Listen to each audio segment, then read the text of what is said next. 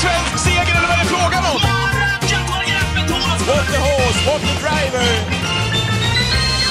Jag var så nära på att säga att det här är avsnitt 54 i den här eh, podden, i Travpoddens historia. Men det är inte det. Det är avsnitt 55! Annars hade jag tänkt att börja med, David, eh, vad har vi på 54? Visst fanns det en spelform som hette V54? En gammal klassisk spelform. Eller kanske inte är så klassisk. Den, den levde ett tag. Den flög en liten stund. Man har ju eh, lite olika associationer till siffror i livet. Jag vet Stefan Holm, höjdhopparen, han berättar alltid att han körde bil Eh, ja, det var någon, jag vet säga att det var från Stockholm till Karlstad så stod det någon skylt 238 säger vi. Då tänkte han alltid på 2.38 som var hans rekord. Eller om det var 2.39 eller om det var... Jag vet inte men något sånt. Som man alltid associerade. Och när jag åker bil så ser jag alltid liksom Ja men Stockholm 34, då tänker jag alltid på oddset 3.40. Men när jag... Nu, nu skämtar du? Nej, nej. Alltid. Varenda vägskylt är ett odds för mig. Alltså när det är så här, hur långt det är kvar till en destination. Helvete vad sjukt. Göteborg 42,4. Då tänker jag att har man lirat någon 42 så har satt den en gång. Men när du säger 5-5 då får jag ont i magen. Då tänker jag 5-5 dubbelslag på dubben. Det känns överspelat spontant. Så att eh, det är väl det jag tänker på när du säger 55. Det har vi mot oss nu när vi går in i det här avsnittet den här veckan. Ja, det blir ett överspelat avsnitt. Knappast med Robert Berg som gäst va? Nej, så är det. Det ska bli otroligt kul mm. om en kort stund. Mm. Eh, det var V75 på Bergarns gamla hemmabana förra lördagen. Who's Who vann, som vi sa att han skulle göra. Det var eh, ingen match innan det var klart. Han var ruggigt läcker. Och han var väl kanske till och med snäppet eh, vassare än gången innan. Mm, det blev ju rätt drag på honom. Han blev ganska klar favorit. Framförallt när informationen med Berg Kronos att han skulle köras passivt kom ut. Då var det ju många som gick på Who's Who. Eh, ja, han var lite bättre ytterligare. Han är ju väldigt osynad i de här sammanhangen fortsatt. Han har ju ändå inte gjort så många starter i livet hos Who. Har hunnit bli sju år men känns fortsatt osynad om du jämför med till exempel Million Dollar Rhyme som vi kommer in på senare som också är sju år. Så känns ju Who's Who på någon vänster mer osynad, lite mer spännande. Sen säger jag inte att han behöver vara bättre för det. Men det kittlar väldigt mycket med just Who's Who och det var kul att han var så bra i lördags. Är det en Elitloppsdeltagare? Det tycker jag att det är. Eh, dels har han inte startat över kort distans. Det är lite intressant. Eh, sen så, som jag sa, han har inte mött de bästa så många gånger. Eh, jag tycker att han är väldigt intressant ur den aspekten. Sen ska man då vända på det. Vad har de här två insatserna varit Elitloppsprestations eller Elitloppsinbjudningsmässiga? Nej, det kanske de inte har varit men jag tror att man får väga in då lite det här att han är osynad, att han tränas av Pasi Aikio som Eh, kanske inte är någon som... Jag tycker också det är en faktor att inte Passi har... Jag vet inte om han har haft någon Elitloppshäst tidigare. Men vi har i varje fall inte så många hur som helst. Eh, mindre tränare. eh, ja, men lite sådana faktorer som är spännande. Hade det varit en stor tränare som kanske har fyra hästar, lek Redén. Hade Husso varit i Redéns stall. Eh, eh, nu vet jag att jag tycker Redén är nummer ett som tränare i Sverige men eh, och det får han ju sota för, för att han har så många bra hästar. Men då kanske man kunde avvaktat lite men Husso har visat sig vara Elitloppsmässig. Jag tycker att han ska bli spännande att se eh, i Elitloppet och det verkar ja. som att Passi vill vara med där. Men man kan väl lika bra vänta till efter Paralympiatravet med bjuder in. Det är väl det jag vill säga. Ja, där har du min eh, rygg. Jag håller med dig fullständigt. Jag tycker att eh, det vore uppfriskande ändå med Pasi Aiki och Who's Who i Elitloppet. Jag tycker att kanske till och med att de här insatserna här, jag vet inte om inte han är med på de 16, vilka Malmrot ska plocka in. Jag tycker att de har talat sitt tydliga språk. Så som han har vunnit loppen också, David. Han har liksom inte behövt gå till botten han har vunnit vid de här två tillfällena efter uppehållet. Nej, nu fick han ju lite eh, kört i halsen i årsdebuten, men han gick väldigt fort till slut. Nu fick han göra lite mer jobb, men avgjorde ändå säkert mm. Eh, och ser väldigt fin ut framförallt. Eh, och även om han är, trots att han är sju, han har idag bara gjort 35 starter, så pekar kurvan på honom rakt uppåt fortsatt. Och det är väl lite det som man får väga in i helheten. För att prata ditt språk då, var det någon annan under loppet där uppe i, i Sundsvall som gick under par? Very Kronos blev tvåa innan det var klart, även om ja, han inte var i riktig clinch med Who's Who. Nej, ja, men man får väl ändå säga att Who's Who gick väl en, en birdie kanske. Han fortsatte på rätt väg. Eh, Absolut. Nu var det inte det, han gick 11 full väg och fick göra lite jobb. Det var inte så wow, men det var ändå att sett till vad han gjorde så är det rätt väg. Väg Kronos gick på par. Eh, han behövde väl loppet i kroppen. Han hade inte startat sen eh, var det annandagen tror jag. Eh, på Solvalla och eh, kommer bli bättre med loppet i kroppen. Jag tror ju att Väg Kronos är den bättre av de två. Han har i alla fall visat det hittills. I alla fall de prestationer han gjorde i höstas när han plockade ner Cyberlane från Dödens på Solvalla till exempel är ju en, är en insats som kanske inte Husso har gjort än. Så att Väg Kronos... Men du tror att Väg Kronos är bättre än Who 2021? Det tror jag. Okej, okay, det tror inte jag. Nej. Men eh, Verk Kronos eh, också då inbjuden till Paralympiatravet som han var inför. Och ja, nej. Verk Kronos känns eh, också fortsatt spännande även om det inte var wow, men där sa man på förhand att det skulle köras passivt. För att stänga det loppet, dubbelbogey på Disco Volante kanske?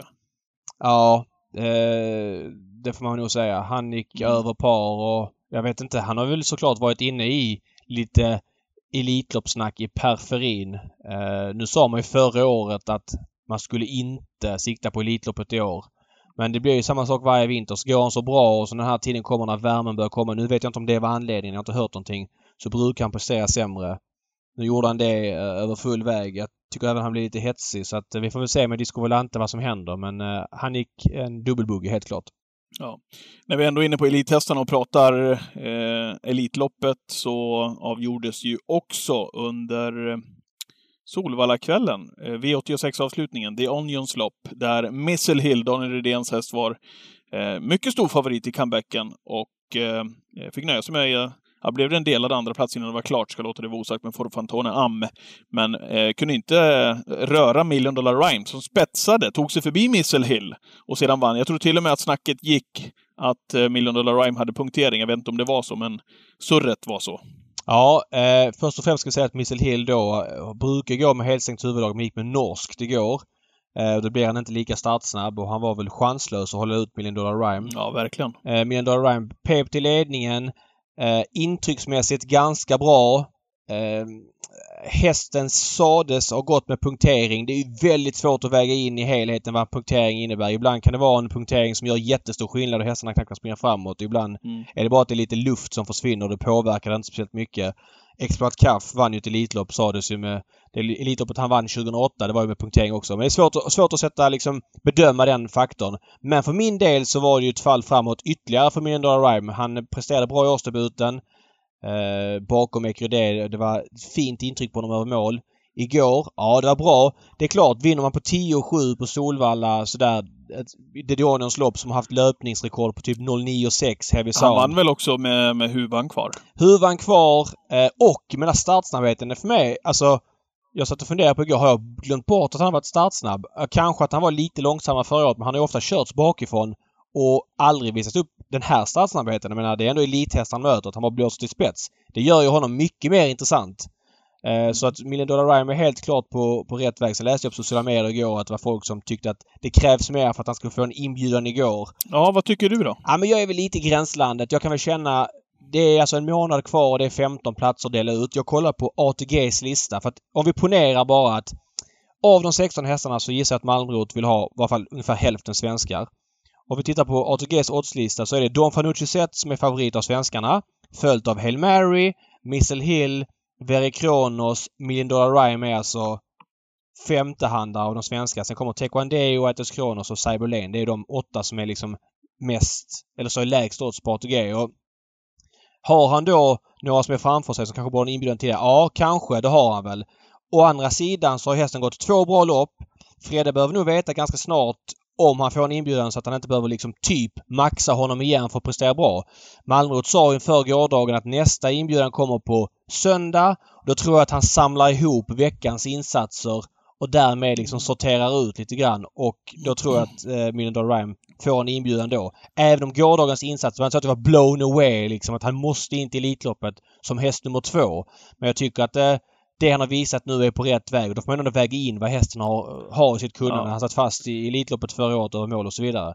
Absolut. Vad, vad men, men, men, där är det Jo, nej, men jag, jag är väl lite inne på din linje där också. Det är ett hemmaekipage. Fredrik B Larsson har ju visat upp den här hästen nu. Han har på, på ett jättefint sätt måste man ju ändå säga. Sen är det ju liksom inte... Jag tror inte att Fredde har de den dialogen liksom och säger att ja, men du har, du har vettig chans liksom, så kommer väl inte Fredde eh, vara tvungen att maxa honom i något lopp innan Nej. det. Utan han är väl med på de 16, men det är väl kanske ingen sådär som det, som du säger, det är ingen det, sprakar om topp 3, topp 4 som bara ska in, utan ja, han... Jag, jag, jag kan... Är med bland de 16 så kan jag inte säga emot i alla fall. Nej, absolut inte. Sen så kan, förstår jag att det kanske är som nummer två, att man vill ha något lite hetare för att han är ändå... Alltså, ju tillgängligare en häst är ju lite mer räknar man med och tråkigare blir mm. det. Mm. Hade det varit Clean Game som hade presterat något liknande, alltså det hade varit en roligare andra häst. Nu står ju, han är ju tränad på Sovalla, eh, Million Dollar Rhyme, har liksom fyra mil till banan och startat många gånger på Solvalla. Vi kan honom och så vidare. Det gör ju att det tappar lite stjärnglans i att bjuda in honom efter gårdagens insats. Men Å andra sidan, menar han går undan på 10 och 7 vinner enkelt. Det är ju inte hans fel att ingen av de andra var tillräckligt bra så att han behövde springa fortare. Och så vidare och så vidare. Så att eh, det, känslan är totalt sett att Fredrik B är helt klart på rätt väg och han måste vara mycket nära Elitloppet. Även om man skulle starta en, två gånger till och floppa så tycker jag det här räcker väldigt långt. Eh, det handlar mycket om vad som händer bland de övriga kandidaterna också. Men vad ska Redén ha för hästar då? Missile Hill var ju ute igår och vi får räkna med att han är bättre med lopp i kroppen. Han är bättre med lopp i kroppen. Dödens kanske inte är hans grej och han gick med det här norska huvudlaget. Eh, Redéns hästar har ju varit lite sisådär sista veckan. Det var ju flera i lördag som underpresterade. Magnificent Toma. Eh, sen var det väl någon som brände utanför V86 igår som var klar favorit. Och så brände väl den här, den, den ettan, Irv Set. Nu fick den lite Mm. tryck och så vidare. Eh, nu har man ju väldigt höga krav på Redéns hästar så att jag ska liksom inte... Jag, jag tänkte säga det, det, det säger lite grann om vilken ribba, vilken nivå, vilken fallhöjd han har då när inte, när inte segrarna trillar in. Nej, men Missile Hill han, han måste nog visa lite mer, eller han måste visa lite mer för att liksom vara aktuell nu. Redén kommer ju ha minst, i alla fall två Elitloppshästar. Jag hoppas ju inte fler för att jag tycker inte någon tränare ska ha mer än två. Men av dem han har så känns ju Don Fanucci sett efter sin årsdebut mycket, mycket mer spännande än vad Missile Hill Mm. eh, gjorde efter gårdagen. Ja, det är som du säger där. Heavy Sun galopperade bort sig. Moses har varit betrodd. Magnificent Toma, Dildanset hoppade. Sa du Moses? hopp- Ja. Men jag, nej men alltså jag drar in eh, hans senaste starter här. Som har, de, de har ju varit betrodda ganska så hårt också. Ja men precis. Det var ju framförallt i lördags. Viktigt Club hoppade Ja. precis. Dildan Set hoppade. Magnificent Ja. Toma. Det kan ju funnits separata skäl till varför kanske just han var dålig eller någon var dålig och sådär. Men Mm. det var ändå fyra favoriter som, som brände. Nu var inte Viktigt Club favorit. Så tre favoriter brände och en betrodd. Ja. Men, men alltså Yes. sen har ju Sister Sledge gick ju. Born Unicorn har varit bra och Lipstick Ja, men det, det, det är lite det jag menar. Hade Ja. det varit någon annan tränare så hade du inte ens eh, höjt Nej, på nej, nej, nej, men absolut. Nej. Men, men Missile Lill måste visa mer, helt klart. Och för min del är ju dels Don Fanucci för att han är mer osynad. Han kommer lite underifrån. Han är fem år. Det är ju den av Redénerna som jag helst vill se. Sen vet jag inte status på Double Exposure. Hon bör ju starta snarast om det ska bli något Elitloppssnack Mm. runt henne. Jag gjorde ett litet lir igår till Elitloppet, David. Vilket då? Var in på ATG. Hittade 25 gånger pengarna. På vem? Cyberlane. Mm? Är Ja. det kallt, tycker du? Nej, det, det, det behöver inte vara helt kallt. Jäklar vad bra han har varit. Mm, han har gjort ett lopp bara, men absolut. Och han blir spännande på... Ja, men han såg så otroligt... Jäklar vad han kämpade i den positionen utvändigt om racingvagnen där. Mm, känns han, som att han, han har flyttat fram med sin kropp ytterligare ett hack det här året. ja men verkligen. Och han visar ju de tendenserna redan under fjolåret på slutet där. eh, När han kämpade från dödens på ett annat sätt som jag uppfattat att han inte hade gjort tidigare. Han höjde sig markant och med den årsdebuten, ska vi säga, spännande på lördag se vad han får för löpning och så vidare. Men det är klart att Cyberlane som väl aldrig varit med i Elitloppet? Nej, det tror jag inte. Han var inte med i fjol året innan. Eh, plockade Chief Nej. Orlando ner honom i Sweden Cup och året innan det tackade man nej. Så att eh, det kan bli tredje gången gilt. Ska säga det bara kort om Double Exposure. Tackar 25 gånger pengarna ju. Double Exposure har inte startat sedan det där STL Open-finalen den 27 eh, september där hon var två bakom Missil. Jag ska messa Redén och fråga vad status är på henne. Eh, så kan vi köra vidare så länge. Nu när vi ändå är inne på Johan Untersteiner Mm. där. Såg du Dear Friend som vann i Finland på 11,7? Eh, full väg, David. Dear Friend. Latchade med dem där borta. Mm. Mm. Eh, Vad härligt vad, att se henne. vad mötte hon för motstånd? Var det inte favoriten och andra hand han galopperade bort sig? Ja, de svåraste kanske hoppade bort sig, men intrycket på henne själv behöver man väl inte skämmas för, eller? Nej, hon var jättefin och, och lite bättre har hon varit eh, här nu än vad jag trodde. Att hon går, att hon är snabb en bit och kan avsluta vast bakom hästar. Det vet vi om. Du Men- tycker fortfarande att Konrads Rödluva är tidigare eh, och bättre än vad Dear jag är helt övertygad om att Konrads Rödluva är en bättre häst än vad Dear Åh, Friend är. Jesus. Ja. Så här, sa du, så här lät det i alla fall. Vi kan väl lyssna nu. Vi pratade om Dear Friend och Konrads Rö- Rödluva här för något avsnitt sedan bara. I avsnitt 53, apropå Dear Friend och Konrads Rödluva. Eh, Men, eh, säg då att Redén får två hästar. Det är väl Missile Hill, Don Fanucci Zet och, och Double Exposure som just nu kanske är de hetaste. Där bakom finns väl Rödluvan lite grann och kanske Heavy Sound. Nej, men inte Rödluvan väl? Nej, men jag tror att Rödluvan, eh, hon var riktigt bra i Gävle förra året. Kommer du när hon mötte de bästa från 1? Ja, då kanske vi ska ha med Dear Friend före till exempel. Nej, aldrig i livet. Det var- Nej, men du ser ju. Det är Nej, men Rödluvan är bättre. Nej, men jag vidhåller att eh, Konrads Rödluva fortfarande är en bättre häst. Hon har en mycket högre höjd. Sen har ju Dear Friend varit kanske lite bättre än vad jag trodde. Framförallt då att hon vinner ett sånt här lopp full väg från spets i Finland. Nu blev ju det lite skralt motståndare Heavy Sound och Gocciadoros häst galoppera. Tänk vad hon kan pinna på över kortdistans. Ja, eh, det kan hon absolut göra. Nej men det är ingen, alltså hon är inte... Hon är ju aldrig före Million Dollar Rhyme. Hon är liksom aldrig före Who's Who. Hon är aldrig före V. Kronos. Det finns ju många som är före så... Eh, där får man nog vänta ett tag. Och Johan då också Cyberlane så att... Ja. Hon har och, och absolut- Cyberlane är ju bättre. Ja, ja, ja absolut. Och hon har absolut... I mitt huvud har hon absolut inte varit Elitloppsmässig ännu. Det kan jag säga. Tycker du det? Tycker du hon ska med i snacket nu eller? Nej, det ska hon väl inte vara. När man sätter in dem bland de 16 och sitter och jämför så, så ska hon väl inte det. Däremot så är det ju häftigt med de här eller, märrarna som går, går så här och tävlar i, i den här på yppet, i yppersta eliten så att säga. Mm. Även Wild Love, otroligt imponerande när vi ändå pratar, när vi pratar Dear Friend, så som hon går nere i Frankrike. Det är ju fullständigt makalöst. Och att Dear Friend vinner ett, var det 700 000 kronor eller något liknande? Som, ehm, som hon sprang in där i Finland. Mm. Att hon vinner lopp på den digniteten kanske jag inte trodde för något år sedan när det gäller Dear, Friends. Så att det är häftigt att de här stona eh, kommer ut och visar upp sig. Så har vi Double Exposure där som väntar i Redéns stall. Som kanske är den bästa av, Ja, av hon, alla. må, hon måste ut nu, typ double exposure. Hon är ändå åtta år och utan att veta hur hårt tränad hon är så kommer jag ihåg när hon gick i död. Kommer du ihåg den Elitloppshelgen när Gocciador vann sex lopp och hade någon... Mm. När alla gick som fan och den här... Eh, vad heter den? Eh, den som gick Dahlén sen som gick tillbaks. Volnik Dukras. Volnik Dukras vann någon bronsfinal där. Mm. Eh, då hade han ju någon i ledningen i storeliten och double exposure plockade ner henne från dödens på 0,9,6. Mm. Eh, och då var hon fem år, nu är hon åtta så det har gått ganska... Ja. Ja, haft en ganska lång karriär i toppen. Och som Så sagt det. åtta år. Så ja, vi ska nog inte räkna för mycket med henne utan jag tror att Don, Don Fanucci Zet är Redéns bästa häst. Tror jag! För dagen och, Mm. han startar ikväll på Bollnäs. Eh, och han, han behöver ju inte imponera för att liksom Nej. vara i Elitloppssnacket, tycker jag. Så har du gått Chadoro, David? Ja, Vad sa jag åt dig innan tävlingarna igår på V86? När Benedetto OP hade varit ute i varmt. Kommer du ihåg det? Ja, du sa att du hade sträckat på dig loppet. Sen så såg du värmningen med honom och eh, då ändrade du dig och spikade. Nu var det ju en stor favorit som... Såklart. Det Men jag sa lycka till till de övriga när det var en sån häst som kom ut. Ja. När man fick se han i värmningen. Han vinner alltså det där loppet, David, med 50 meter, den här fyraåringen, i ett lopp jag tror att propositionen var någonstans runt drygt stängt vid 300 000 kronor eller någonting. Mm. Ehm, och eh, jag messade det efteråt och skrev att det var ett sjuhelsike till monster det där. Ja, Wow! Jäklar vad jag blev imponerad. intrycksmässigt grym häst. Eh, man såg verkligen att det var muskligt och så vidare. Sen så tror jag, eller man ska ha respekt för att det gick fort i första sväng och han gick i tredje spår. Han såg ut som ett ånglok när han kom pinnandes där. Men han kom till mål på 12 blankt. Men skit i tiden. Nej, fast, fast nej. Det är ju en del av helheten.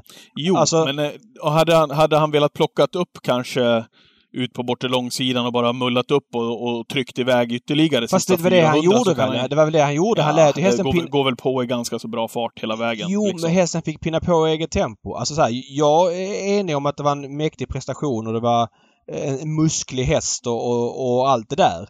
Men jag menar, han vinner alltså på 12 blankt, kort distans. Det är ganska många hästar i klass 1 som springer det. Eh, Mm. och, och att han mötte motstånd igår som var, ja, svagt får man väl säga. De var ju lämnade med 40-50 meter och... Alltså jag menar, kom igen. Vi, vi må, jag tycker vi måste väga in det innan vi höjer dem till skyarna. Eh, blir han utmanad där så tror jag att han... Det finns det i boken att han är slut. Att han är trött hästen eftersom han har varit så het i början av loppet. Mhm. Ja, nej, men med ett annat upplägg så tror jag att han kan gå, han kan gå någon sekund snabbare än sådär, den där fyraåringen. Och kanske mer än så också, om det krävs. Eh, nu blev det ju vad det blev igår, som du säger. Det blev full fart mot ledningen. Det fanns ingen anledning att ta upp i heller i det där loppet. Det var bara liksom att susa undan, för han var helt överlägsen. Han är ju bättre än den du spikade förra året. Den här Zippelin Krybar. ja, just det. Keybar, ja. ja. Exakt. Zippelin Ja, Krybar. Den stod väl i jag- så här tre gånger i tre lopp i rad och på kort distans. jag, jag, jag tror jag spikade alla gånger. Ja, typ. det var typ 100 meter efter vinnaren i varje lopp också. Ja, ja det, var, det var ingen bra. Gocciadoro-feeling där. Men ehm, ja, den, där, den där var bra. Ja, jag har ju haft, eh, jag har ju landat in rent spelmässigt ofta på Gocciadoros hästar, så är det ju. Ja. Eh, sen kan man ju se, tycker jag, lite grann i värmningen just på Gocciadoros hästar vilka det är som är de här som, som tål att kuta på lite grann. Det, Ja. Jag tycker man kan se det på dem. Ja. Eh, ja, ja, spännande att följa Benedetto OP. eh, framöver. Se om man får möta kanske lite tuffare fyraåringar. Vem vet? Mm. Eh, eller kanske på... Ska man med i V75-finalerna i Elitloppsen så måste han ju... Jag tror det bara är försöken som går Finlandia Ajodan han kan vara Ja, med han får då. väl vara med i fyraåringseliten då. Ja, fast de andra försöken i Sverige i klass 1 är stängda för utländska hästar. Tror jag. Så att han måste dit om man ska vara med i klass 1-finalen. Sen finns det ju andra Mm. lopp såklart runt om, men ja. Han får dit och bolla med Hellbent for Am, Mr Hercules och gänget där. ja. Eh, Mm. de, de slår han inte, nej.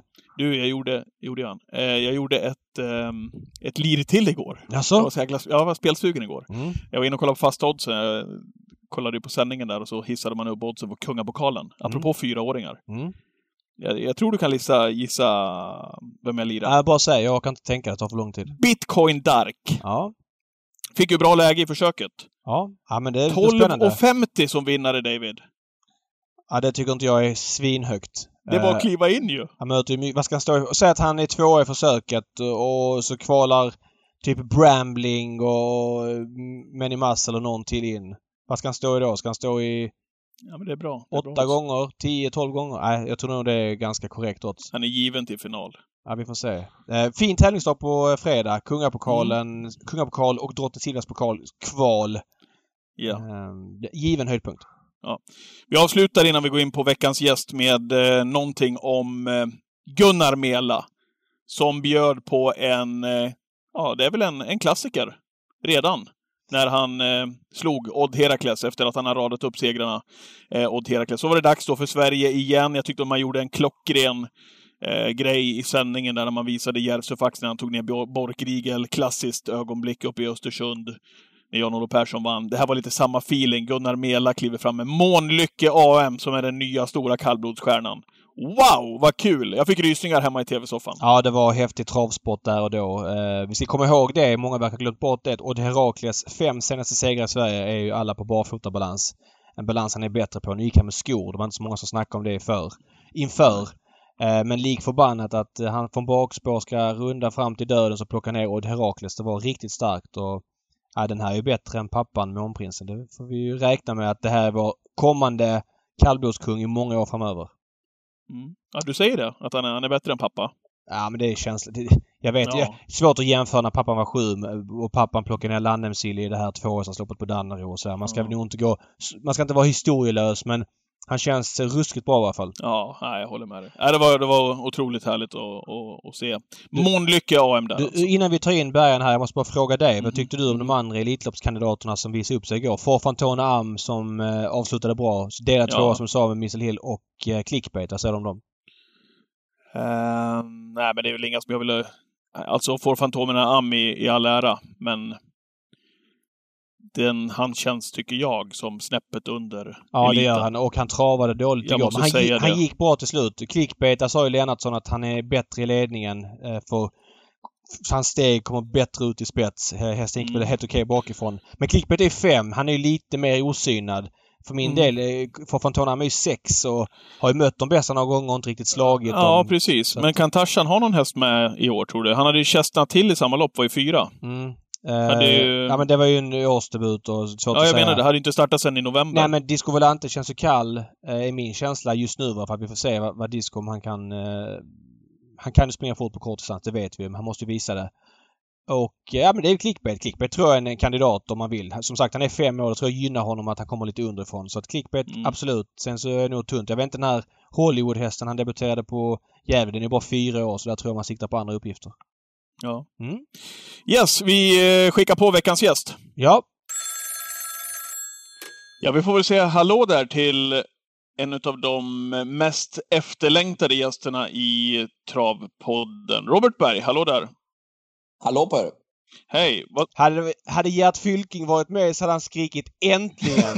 ja, det är många som känner så. Ja, kul om det skulle vara så. Hoppas att vi har något intressant att tillföra då. Du, vad... Du är eftertraktad och du är svår att få tag på. Det är väl en bra kombination? Så får man dra sig undan lite grann.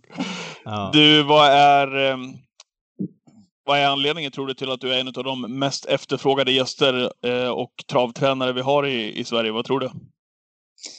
Ja, men det beror väl på att jag, jag tycker någonting och har en åsikt hur jag, och varför jag tycker också. Liksom. Det, är väl, det är väl det. Det är väl lätt att bara skrika att allt är skit och sen har man inget mer att tillföra. Då tycker jag kan man lika gärna vara tyst. Utan ska man säga att en travbana är dålig, då ska man säga hur han är dålig och vad man borde göra. Liksom. Det, det tycker jag. Ungefär så kan man väl säga.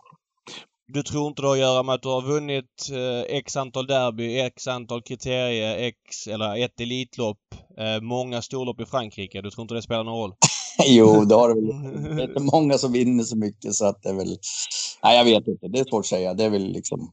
Man har väl alltid haft någon sån där del av som man har intresserad. Det är därför man säkert också skriver i krönikan i Expressen bara för att man ja, har lite åsikt.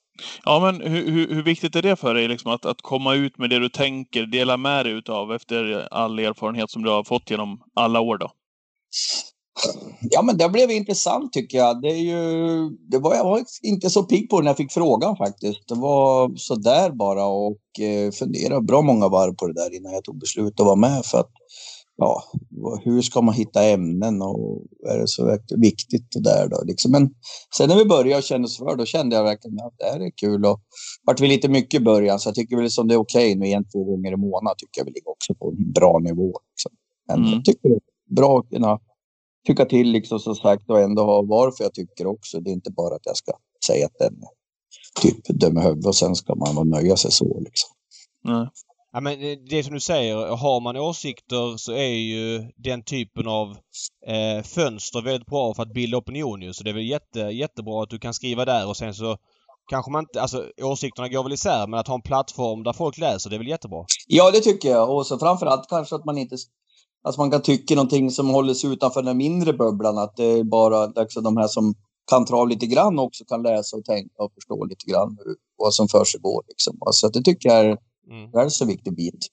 Nu, nu, nu hamnade vi lite grann där, men vad, hur tycker du att det tas emot då? Det, det du har fört fram genom alla år. Hur, hur tycker du att du bemöts liksom och, och så vidare? Jo, men det tycker jag ju. Det, alltså det har, man, kan, man förstår nog inte riktigt vilket ämne som tilldrar mest liksom. Och du, tar vi emot de aktiva som man tävlar mot och så där, de kommer mer så där tur man hand och säger någonting. Att ja, det där var vaket och eh, hästägare och spelare, de är mer som skickat mejl eller sms och typ uppskattar på morgonen. Ja, så det märks ganska snart vilken, eh, vilken krönika som har märkts mest. För den brukar redan börja vid 10-12 på förmiddagen, liksom att folk hör av sig under. Så att det, det är Nej, det har varit bara uppskattat läge. Liksom. Är ja, tysta? Jag, jag och Patrik sa det att vi vill inte fastna för mycket travpolitik. För den här podden har blivit ganska mycket travpolitik och det blir lite internt och sådär. Men nu har du ändå skrivit en ganska färsk krönika om det här med jänkarvagnar och fått lite gehör av det. De har ju infört, eller de har ett förslag som Svensk Travsports styrelse ska ta ställning till om att förbjuda jänkarvagnar i voltstart. Du vill förbjuda det helt men det kanske är ett steg på vägen. Vad tycker du om det då? Ja men det tycker jag är bra. Det är ändå jag tycker väl, kan vi ta bort den åtminstone i, i voltstart då, så tycker jag lärlingsloppen ska också bort. För jag ser, inget, jag ser liksom ingenting att en 17-åring ska ligga upp och ner och dra i någon häst och skenande hästar. Utan de två kan vi börja med att ta bort. Sen kan vi göra oss lite grann av sig själv. Att det, vi märker att det är inte så, det är ingenting som tillför vår sport så kan vi lika gärna ställa den åt sidan. Men jag tycker det är jättekul att det här i alla fall är framme till en debatt som är nära kanske ett avslut. Ja. Mm. Ja, Stefan Melander som också skriver Expressen skrev ju idag eller häromdagen eh, att eh, han tyckte att Svensk Travsport hade ja, tagit ett förhastat beslut och inte pratat med alla travtränare på gränsen till populistiskt och så vidare. Nu, nu är det många som tycker väldigt olika. Det är ju väl fler i ditt lag men vad säger du om de som inte håller med dig, deras argument? Många säger att eh, vagnarna är väldigt lika. Vad är en jänkarvagn och vad är en vanlig vagn? Och Vissa säger kanske att om du är ensam på volten, ska du inte ha bike då? Vad, vad, säger du om det? Ja, men jag tycker hela saken är ju en viktigare sak än så här. Jag tycker ett, ett förbund som vi har, vi har vi är bland de största sporterna i Sverige. Vi, vi är liksom ett mångmiljon omsättning på spel. Jag tycker till och med då får vi börja med att hålla ordning liksom på regelverket och, och att individen får inte bli, bli större än själva sporten hela tiden. Vi tappar ju bort oss där att vi ska springa och fråga var och varann. Utan om vi tänker först på en bike, den är ju till att börja med tjänar man ju massa metrar på varje varv liksom. Det är ju galet att, att att man bara får liksom få rekord tycker jag med en bike på. För du, du har ju inte ens kört den rätta distansen. Där. Man mäter ju en meter från pinnarna tror jag ut i banan. Men det här ligger ju liksom och kör på över pinnarna nästan. Och det är ju, menar vilken sport, störtlopp, Formel 1, simning, att du skulle kunna tjäna någonstans på banan. Alltså det, det får inte vara så till att börja med. Men, vi... men hur, hur tjänar man menar du? Ja men alltså du, om du har en sölk då måste du ju sitta längre ut i banan. Och där, okay, där man har måttat hästen, att han ligger väl ungefär en 50-70 centimeter. Men har du en bike så ligger du mycket närmare pinnarna. Så att du kör ju, du kör ju kortare sträcka än banan är mätt till att börja mm. med. Och där är det ju helt tokigt att en med bike som slår ett nytt rekord med en tiondel, han har ju egentligen sprungit fem, fyra tiondelar för sakta egentligen, men han får ju ett rekord att dela utdelat på sig fast han inte har sprungit på den rätta distansen utan har sprungit på en kortare distans. Liksom. Det är ju, tycker jag, helt galet i sammanhanget. Det är ju också en förbundsfråga som är jätteviktig mot... Ja, inget annat förbund i, i sportens värld skulle ju tillåta att någon kan springa snabbare genom en sväng eller åka snabbare genom slalompinnar eller en Formel 1-bil som kan gå in ut och in närmare en kant eller någonting. Liksom. Det, bara den biten är helt märklig tycker jag. Men är det för att biken är smalare? Du menar att de kommer närmare banpinnarna? Ja, ja, det blir ju liksom en så lång... Ja, du, du kan ju få in den mycket längre så att ofta har jag liksom, som jag sitter med en vanlig vagn bakom, då får jag ju böta ibland. För då sitter jag, när han har tagit sniffen då på, precis på varenda pinne. Då, det innebär att jag köra bakom, då sitter jag med min hjulbas utanför, alltså innanför bankroppen sitter jag med mitt hjul då. Mm. Och då vill jag, jag måldomaren ge mig böter för jag har kört innanför sargen. Men jag försöker ju bara ha en, en, bra hållning på min häst så att han kan följa med den med biken. Mm. Mm. Du, en annan, annan fråga. Hur mår travtränaren Robert Berg för dagen? 155 hästar på träningslistan. Eh, du har 6,3 miljoner inkört hittills. 21 i segerprocent. Du hade 18 totalt förra året. 19 innan det. 20 året innan det. Hur, vad säger du om de siffrorna så här långt? Ja, men det har, det har ju lyft sig bra liksom, det måste jag säga. Jag kände redan i sen somras, höstas i fjol, att det, var, att det tog en nivå till på verksamheten och den har följt med. Så det är klart att siffermässigt är jag jättenöjd med hur allting rör på sig i stallet och har ett jäkla bra förtroende nu hos hästägarna, liksom både på köpa och få chans på nya hästar. Så att det är, det är, en, det är en bra bomb jag tycker nu. Ja. Mm. Du, du har ju tillhört är... eliten i många år, Robert. Känner du samma gnista, eller är den ännu större nu, skulle du vilja säga, jämfört med tidigare? Ja, vad ska jag säga på den? Det är ju, ja, jag har definitivt samma gnista. Sen har vi liksom det här är liksom, jag har sökt i många år, liksom, fast det gått bra, att jag har liksom aldrig fått den där credden att jag kan liksom börja åka och, och, köpa på auktioner och jag får uppskattning för att jag vinner ett ungeslopp. Där tycker jag det har kommit längre fram som kändes väldigt roligt och bra måste jag säga. Att, det, att det, det har väl antagligen att göra med flytten ner hit, att här blir man erkänd. På något sätt kändes de också, även fast jag vann mycket på V75 när jag bodde i Sundsvall, allt, alla siffror var bra, men var det precis som att jag måste bekräfta om allting här nere igen. Att det börjar bli förtroende som ja, okay. Det kände jag liksom. Men nu tycker jag det har blivit väldigt bra. Mm. Du, din rörelse, hur ser det ut? För jag har aldrig förstått det riktigt. Du har ju huvudbasen i eh, Lajom utanför Göteborg. Eller Hajom kanske man säger. Men du har även en filial i Sundsvall va? Hur ser det ut med antalet hästar och personal och sådär? Ja, det är ju den som jag vill ha lägga på en 25 stycken i Sundsvall, den har ju vuxit så den är ju 45 då. Och så det är ett jäkla tryck där också nu då. Och sen har vi runt 125 120 då. Det, nu är det på väg in nu. Tvååringarna har ju varit på granngården hos Karlstedt så de är på väg in nu så vi kommer ju att stå med en 160-165 hästar där snart då, som är i träning då. Mm. Uh, så är det och det har varit mycket Sundsvall nu då i tre, fyra månader. Mycket för att jag har bra hästar. Många som ja, har laddat om med vinterträning. Fick mycket nya hästar som jag tvingade att följa upp noggrant inför vårsäsongen. Då. Så att det har varit mer pendlande än normalt. Då. Precis när flygplanen står still. Så att ja, varit... jag tänker säga det. Hur går det? Ja, det har varit mycket resor. Det har varit 12-14 månader nu, bara bilen i princip. Och det är, det är 84 mil, så att det, den tar ju liksom en det går ju. Men jag skulle gärna vilja att det blev lite flygtrafik igen. Ja, jag förstår det. Men, men, Men, men hur, hur, jag måste bara ställa den frågan ändå Robert. Med 155 hästar på listan, med den leverans som du har eh, ute på travbanorna, med de resultaten som du visar upp. Hur orkar människan Robert Berg? För det är inte bara det att du tränar, utan du är med och kör ja, väldigt mycket i alla fall. Så att eh, du är liksom när, när tar du det lugnt och när hinner du återhämta dig? För att det är väl en, en viktig del eh, på elitnivån. Jag saknar lite grann återhämtningen för dagen. Jag har faktiskt, det, är det har väl mycket att göra med arbetsdagen, hur den ser ut också. Får jag, får jag bra medarbetare, till exempel en som är bra på att sköta gården, bra första män som håller ordning, liksom, då kan man ju liksom släppa från sig en del grejer. Den är viktig. Men det är som du säger, det är ju, jag önskar jag skulle ta lite mer lucka. Jag, jag, det känns lite grann nu när april är klar, då är jag liksom alla hästarna ute på banan, de har gjort sina lopp och de är liksom igång. Va? Då, då kan man börja hitta de här dagarna och åka iväg och släppa liksom en fem, sju dagar. Det, den är jäkligt viktig, det måste jag säga. Men vad spännande att du säger det. Du vill alltså se ut, du vill ha, du vill ha koll på dem tills de kommer ut så att säga, efter de har tränat och sådär. Vart de är någonstans och så vidare och känna på dem, se dem. Eh, och när de väl har visat det, är det då du kan slappna av?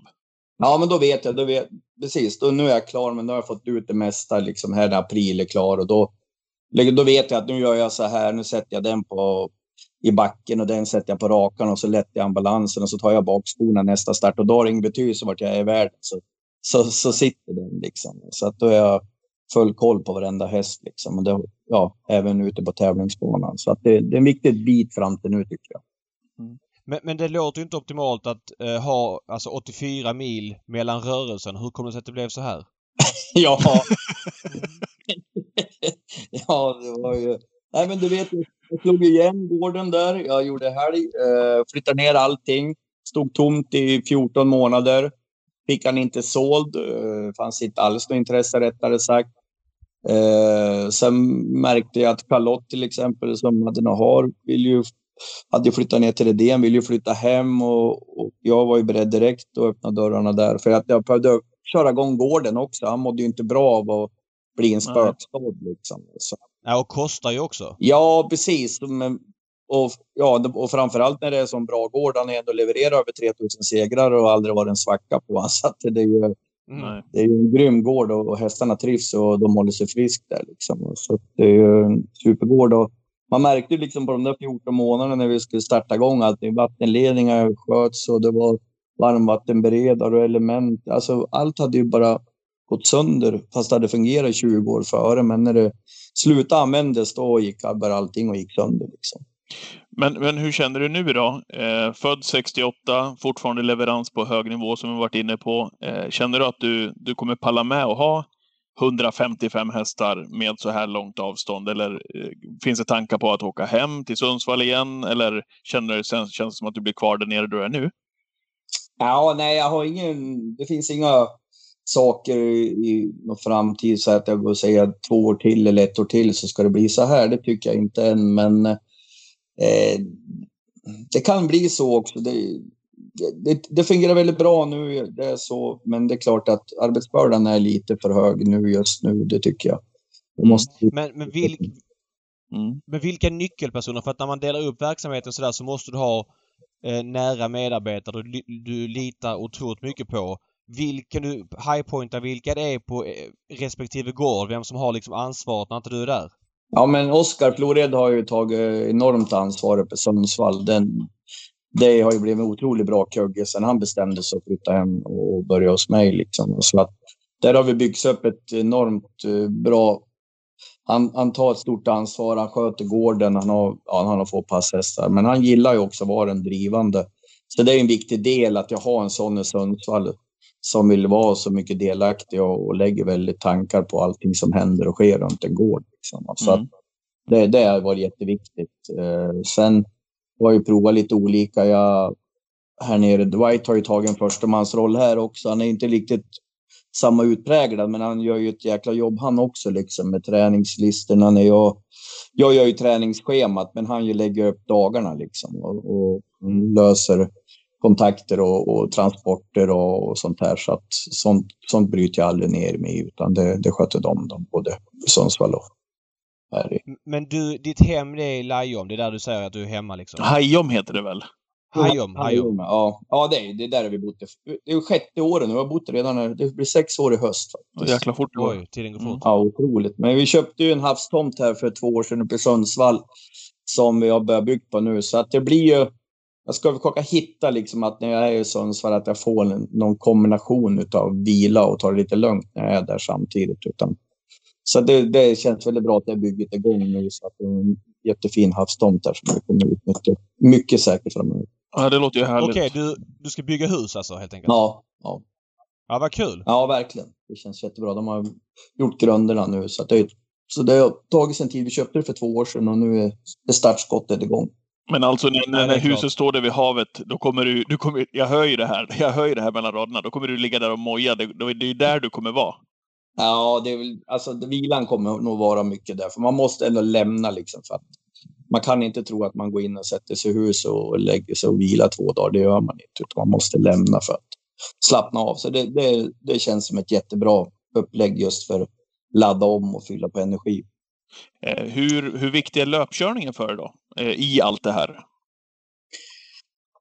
Eh, den, är, den är viktig på många sätt, men det är inte det viktigaste just när de är igång. Jag, jag kan ju tycka att jag skulle nog bli verkligen frustrerad att man inte förstår balanserna ibland som, som en tränare står och tittar på sidan om. Liksom. Att, ja, men, behövde han ha vikt eller blir han 50 meter bättre om man kan bli av med de där gula botserna nu? Liksom. Det är lite sådana där grejer som jag tycker är viktiga i sammanhanget. Och sen får man ju en speciell stil på hästarna som man gillar. Liksom. Men det är inte så att det är inte det viktigaste att vinna V75-lopp. Jag kan ju tycka att det är viktigare att vinna två lopp på, på, på Mantorp för att Mm. ta dem vidare. Liksom. Alltså, det är inte just pengarna i de där mellandagarna som är det viktiga, utan det är, det är mer hitta rätt för hästarna, att de ska kunna ta sig vidare och utvecklas. Då. Ja, okej. Mm. Du, eh, en annan sak. Tänkte hoppa lite mellan ämnena här. Du har ju fått fram många storstjärnor genom åren. Du har ju fått fram ytterligare en som är högaktuell. Eh, Jag tänker inte på Borups Victor. Vi kommer, fram till, vi kommer till honom lite senare. Men Hail Mary som är en nybliven femåring. Han årsdebuterar för dig på Boden. Vad är det nu? Är det snart två veckor sedan? Ja, Ja, det är det va? ja det är det. Ja.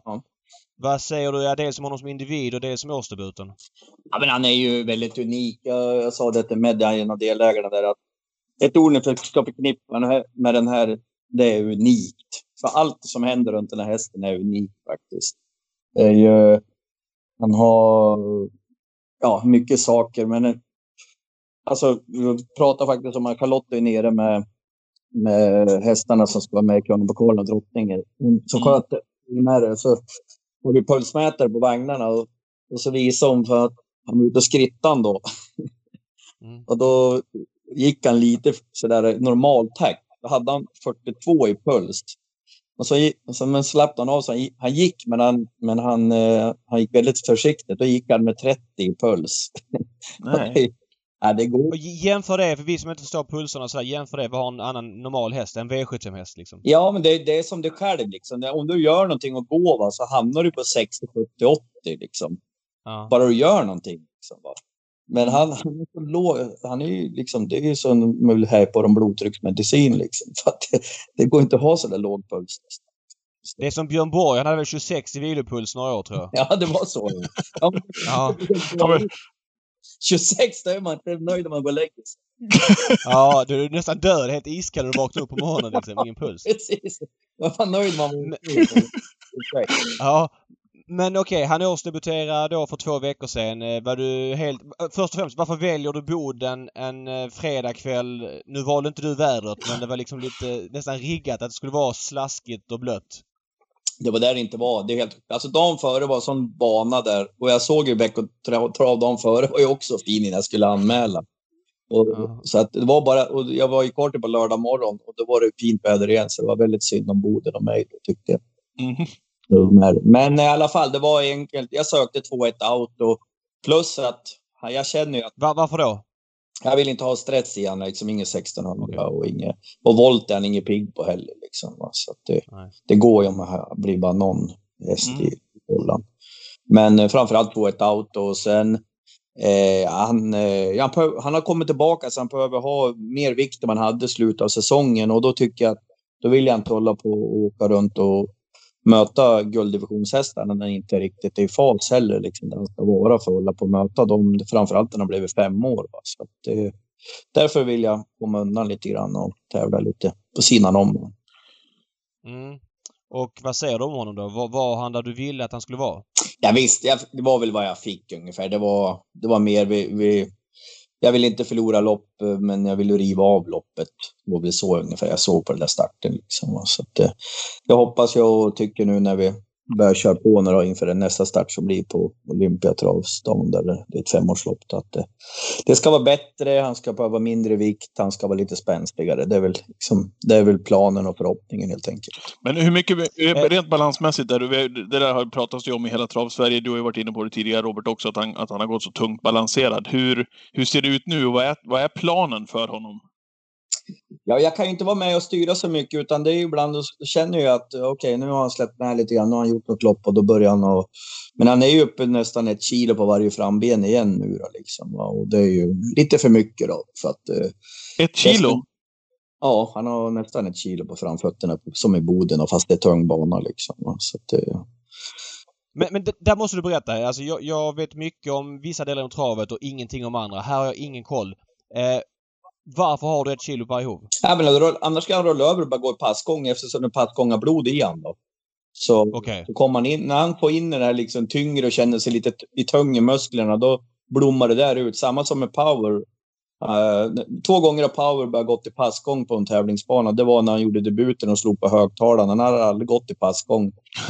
Men när jag var där, jag hade gått, var det där fyra gånger med honom och kört fortkörning med honom. Och så kom han dit och märkte att det var musik, det var, var puls. Då kom han bara ut och så bara gick han i pass. Och Jaha. samma gjorde han när vi var ute i Europaderbyt där, när jag hade anmält för säkerhets skull bara fota runt om också. För då var ju Mm. han i en bra period. Då kommer han och så ser han Vincennes och den stora läktaren och allting var majestätiskt stort. Då bara gick i pass också, Paolo. Men det här, du- det här du, du säger nu Robban, det här är ju superspännande och sällan man pratar om. Eh, för jag tänker så här, när du pratar om Hail Mary och så får du eh, fler och fler lopp i honom. Han tajtar till sig, han blir lite lättare i kroppen, han kommer i, i, i shape. Då tänker jag också att där kommer också lättningen. Du kan jobba mer med, liksom, med balansen. Men menar du att det finns en mental bit där också alltså? Ja, absolut. Va? Så att, eh, jag tycker inte den är likadan på, på Hale som på Power. Hale är mer, han kom in i liksom, träningsperioder och, och blev bekväm. Liksom, och, och, ja, så ville jag ju att han skulle stabilisera. Jag menar, Hale han växte ju faktiskt under hela fjolsäsongen fast han tävlade på och gick så otroligt bra. Så växte han på sig några centimeter så att eh, det var ju i år, den här vintern, som han stabiliserade så kunde bli stark. Du har nu säkert sett han så har han till och med dragit på en snubbling i mitt i loppen nästan. Mm, Liksom. mm. Den biten har ju blivit mycket bättre i år då liksom. Så att eh, det har ju varit bra. Men då har det ju blivit lite tyngre typ av träning och det, då blir det att han lägger över det till det. Normalt sett är det inte så många som blir så där. En som var likadan faktiskt var Nahar. Jaha, okej. Så att, eh, kommer ni ihåg när jag hade vunnit Elitloppet med honom så skulle jag ut år efter. Då rullade han ju över på de första starterna. Så fick jag ju åka till Boden med han också med gula bots. Var det Ja, just så? han hoppade åt Ja, rätt. ja. ja. Så fick jag ju...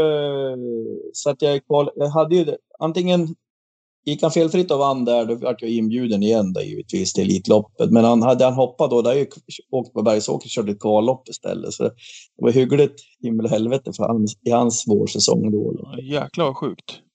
Men, men jag måste gå tillbaka till Hail Mary. Ett kilo per hov. Eh, Har du haft så mycket på någon häst tidigare? Alltså du menar att det är väldigt ovanligt att en häst kan springa så fort som han gör med ett kilo per hov? Ja, det, grejen är ju att skillnaden med han, och det som jag säger, det är ju helt unikt, det är att när du sitter som kusk så känner du inte att du har så mycket på fötterna. Du känner fortfarande lite rull och, och, och före och sådär. Så du kan aldrig gissa att du har så mycket på fötterna. Normalt sett gör det det på en häst att han känns tung, han känns seg, han blir stum mitt i loppen. Men han blir aldrig så liksom. Han, han, den vikt han behöver ha, den behöver han ha. Då, då känns han... Han springer i princip lika snabbt, men det är klart att accelerationsgrejer, positioner i loppen blir ju lite mer känslig när man har sådana för mycket på honom. Liksom. Det, det, det, han måste ju komma i shapen och bli av med lite vikt innan man kan spänna bågen riktigt. Men, Men, men då Eh, låter det inte som att... vänta, vänta, Ja. Patrik. vad, vad, vad tror du kommer hända den dagen du kan lätta honom då? Ja, men kommer han bara tillbaka nu ganska snabbt till eh, den där eh, balansen jag hade i derbyt Breeders Crown med, med ett par PG-skor bara, men då är jag ju supernöjd. Det är, ju- det är ju nästan en barfotakänsla på honom. Ja. Och hur mycket väger en sån? Ja, de är uppe på, kan det vara 275-300? Okej, okej, okej. Och då, då har du bara haft i derbyt och British Crown? Ja, den, den, de månaderna där. Ja, semin också då förstår jag. Ja, precis. Men så som han är som häst, Robert, tror du, du, du kommer inte... När, när kan du köra en sån här häst barfota runt om? Ja, det vet jag inte. Alltså, jag skulle förvåna om det händer närmaste åren. Det tror jag inte. Nej, du tror inte det? Men, men nu när du säger här att eh, eh, han måste lättas för att, eller han är mogen. Eh, jag tolkar ju då din start i Boden eh, och att du väljer en månads mellanrum till Lyons lopp. Att det inte blir något Elitlopp i år. Jag ska inte utkräva något svar men och det du säger här också att eh, han måste vara lite mogen för lättast. Det känns som att just Elitloppet i år kanske ligger långt borta utan att du stänger någon dörr. Exakt. Va? Nej, det är precis hur tankarna är. Så att, eh, därför blev det så svårt att svara när jag fick så tidigt att jag vill ju inte stänga dörren för jag kan ju ha fel och oj, han behövde inte ha den här vikten nu på våren. Han, jag kan gå vidare ungefär från höstas liksom. Perfekt. Då, men eh, så länge det inte kommer hända något speciellt och han, han kräver lite mer vikt fortfarande de närmaste starterna, då, då vet jag ju att han inte blir den där jätteexplosiviteten igen också. Då. Så att, eh, han, han springer under 10 lätt ändå, men det är ju inte, det är en jävla skillnad när, det- när han verkligen är på tårna. Liksom. Så att, eh, Men, men Är, är detta den bästa hästen du någonsin har tränat? Det är lite, jag vill nästan inte peta i den innan han hade tagits förbi femårssäsongen, men kapacitetsmässigt så, så är det väl så. Sen, det är, jag tycker alltid när femårssäsongen är lite sådär, ja, torska lite grann kanske på våren och sen börjar man att putsa till sig och vinna loppen igen på sensommaren, hösten och kommer tillbaka. Då ser man ju, oj, han, han hämtar sig från de där torskarna liksom och blev ännu bättre. Det är väl lite sådana där säger som jag vill ha påstryket, men jag har ju alla vibbar på att det kan bli riktigt bra. Eh, hur tror du han funkar på Vincennes? Eller kommer funka? Ja, alltså blev av med, skulle han kunna springa och vi, det, då är väl helt naturligt och mycket troligt att han kommer tillbaka någonstans till en balans som vi hade på, på vad heter det, eh, Breeders Crown där. Då tror jag han löser det mycket bra, men han kan faktiskt inte åka dit och springa med den där vikten nerför och uppför. Det, det funkar inte liksom, utan det är ingen eh, superläge just då, utan då måste han vara så perfekt i ordning så att det, det krävs väldigt lite på honom på framfötterna för att springa travlopp. Då löser han det bra, men Men var det därför du sket i Prix Continental där eh, efter jul? Alltså, han hade ju, jag hade ju rätt läge just så balansmässigt, men det var faktiskt så att det kom ju snö i Sundsvall och sätta han på brodd, försöka hålla kvar någon form på brodd eh, och han som bara gillar träna i backen också. Va? Så att det, hade inte gått. Vi hade bara åkt ner och så här, vi vetat i sex veckor att det här kommer aldrig funka. Liksom. Åh, vad jobbigt. Mm. Nej, nej, det jag kände att jag kan inte putsa till det här en gång till när när han fick brodd. Jag tror det var fem, sju dagar efter Brierskramfinalen kom det ju snö i Sundsvall och då kände jag att det här kommer aldrig funka. Okej, är det därför han är i Sundsvall? För att backen är bättre där eller? Ja, det var en kombination där för att eh, Charlotte gillar ju, hon har ju liksom firat tioårsjubileum och jobbat hos mig och haft de bästa hästarna hos mig. Och jag tyckte att eh, när Hale gjorde illa sig där efter kvalet och varit lite lång, lång konvalescent där på, då tyckte jag, men hon hade läge att ta, ha han så tyckte jag då kör vi igång där uppe med, med han och henne där så att det blev en bra komp. Så att Okej, jag fattar. hade bra vibbar på honom då. eh, Eh, Innan vi sl- släpper Hail Mary bara, jag måste bara fråga. Eh, så att, för att man tänker så här att om du står över Elitloppet, alltså nu går jag långt i förväg och så vidare, men det är det som är kul med trav och spekulera om de st- bästa hästarna. Men om du står över Elitloppet och kanske startar någonstans, säg typ Norrbottens stora pris och kanske jubileumspokalen. Då är det inte helt givet att du ställer av där och siktar på Paris utan det beror på lite grann hur mycket du har kunnat lätta honom på vägen. Ja, jag kommer inte att göra en omstart. Det kommer jag inte att göra. Jag kommer låta han få ligga kvar sen och tävla. Hellre gör jag det liksom och lite det här typ snabbloppet med 50 och, och 40. Ja. Det får gärna liksom bli ett sånt emellanåt, bara för att hålla gångan och inte göra om det här liksom för att ja, det är jätterisk att han börjar med, med botserna igen då helt enkelt. Mm. Okej, jag fattar. Nu har vi, nu har vi fastnat i, i, i Hail Mary-balansen, men det är så otroligt spännande. Sista frågan på den blir, Robert, eh, när du har en sån här häst, som du säger, unik, unik häst, blir du ändå liksom blir du lite bekymrad över att det liksom inte går snabbare liksom, med att lätta honom med tanke på de resurser du berättar att han besitter? Nej, faktiskt inte. Det finns lite eh, bra med det också. Det blir, då kan, då, då kan, även fast jag skulle kunna nästan dras med av någonting så vet jag att jag kan inte dras med för att han är inte där han ska vara. Liksom. Så att, eh, nej, jag tycker det. Jag tycker att eh, jag har koll på det. det jag vet någonstans där det kommer att landa bra liksom i Viktor när, då är det dags att liksom verkligen gå för det när, det, när allting har satt sig. Liksom. Så att det, det, det känns bra tycker jag. Ja, kul. Han har ju bara gjort 21 starter. Finns det någonstans i bakhuvudet att eftersom han är ganska lugnt tagen att du kan sikta på honom riktigt bra även som kanske sjuåring, delvis åttaåring också. För att vissa hästar som varit igång tidigt de ebbar väl kanske som ja, 5-6 då. Att han har kanske lite längre karriär just därför. Absolut. Det, det vore ju det är fantastiskt att få... Det är, ju- om man bryter ner det så här, typ när man vann Breeders Crown, tänkte så här bara, tänk, har jag bara 24 månader kvar med den här? Ett Mm. åtta månader. Det är liksom nästan så här, nej för fan, det vill man inte ha. Man vill ju hålla på längre med. Liksom. Så att jag hoppas ju verkligen att vi får ha den karriären med. Det vore jäkligt kul att få fortsätta liksom och göra om saker och ladda för nya lopp och sådär. Det, det är ju en fantastiskt skön känsla när man har fått den där topphästen att det kan vara dags igen liksom att få börja bygga och fundera tre månader, sex månader framåt och sådär. Ja, eh, ja men det, jag gillar det och travet behöver våra stjärnor. Det har inte varit, det har varit lite sämre sista åren. Vi har ju haft, ja Mahadadi hade vi där i början på 10-talet, Ridley Express men han ju startar relativt sällan och mycket i Frankrike. Vi behöver de här Victor Tilly-typerna som, jag vet inte, man liksom åker 20 mil för att se dem årsdebutera. Det, det har vi inte haft på länge. Nej, det är riktigt. Och det där, en del journalister kan ju nästan tycka nu, ja det blir lite tjatigt att prata med. Samtidigt, jag menar det är, det är bra för sporten och journalisterna är på tårna. Det, och jag måste också förstå att vi måste göra en extra intervju just att vi kan liksom förhoppningsvis att Hale kan fortsätta bygga och, vara där så tjänar ju alla på att vi får en sån häst. Liksom. Det, Helt rätt. Det är ju liksom, Ja. Sen kan det lätt bli ett femte pris igen, men då får man stå där och ta det och så får vi hoppas att det vänder igen sen. Liksom. Du, David, Ja, ja. kommer du ihåg det när vi började prata Hail Mary, när du sa det tidigt att det här är på väg att bli min nya favorithäst? Jag såg han ju på, eh, Robban var ju hos oss på Romme och startade typ, jag kan- inte på rak arm, men typ fjärde starten eh, som Hail Mary gjorde. gjorde. Och så kom han ut och så liksom, det var ett vanligt lopp på Romme. Och så jag, jag, jag sa till David, Robban, efter loppet, nej, Alltså det finns säkert resurser, men det var lite knöligt och nej, jag vet inte om det, om det är så himla mycket det där. Eh, men förstår du vad jag tänkte då när jag såg Hail Mary? Kom ut där i värmningen liksom och så, när man, han var ju så färsk på banan också. Ja, det, men alltså det, de där loppen var ju... Och jag kommer ihåg, för det var ju någon som körde... Så fort jag skulle köra framåt var det någon som gick ut i halvspår där. Så att det kändes som att vi var fem hästar, men jag satt mest och körde tredje spår på något sätt. Det var ju... Ja, Jag tänkte, hur, hur kan man vara, vara ur form, liksom inte alls där.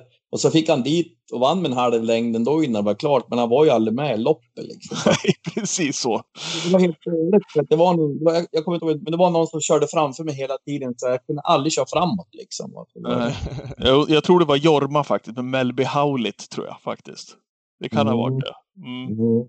Eh, den var tvåa i loppet så det är inte helt orimligt. Nej, precis. Det hade kanske... Ja. Ja, Eh, ja, det blev lite, mycket, lite långt Hail Mary-snack men det är så otroligt intressant så det får bli det. Vi ska prata om en annan häst som du, eh, som är lite färskare och stjärna. Han får inte lika mycket tid för han är inte lika etablerad. Men Borups Victory. Vilken häst! Treåring som, ja vad har han vunnit? Vad är det? Fyra av fem eller tre av fyra? Ja, ja, precis. Han vunnit fyra av fem. Han har vunnit de tre i år. Då.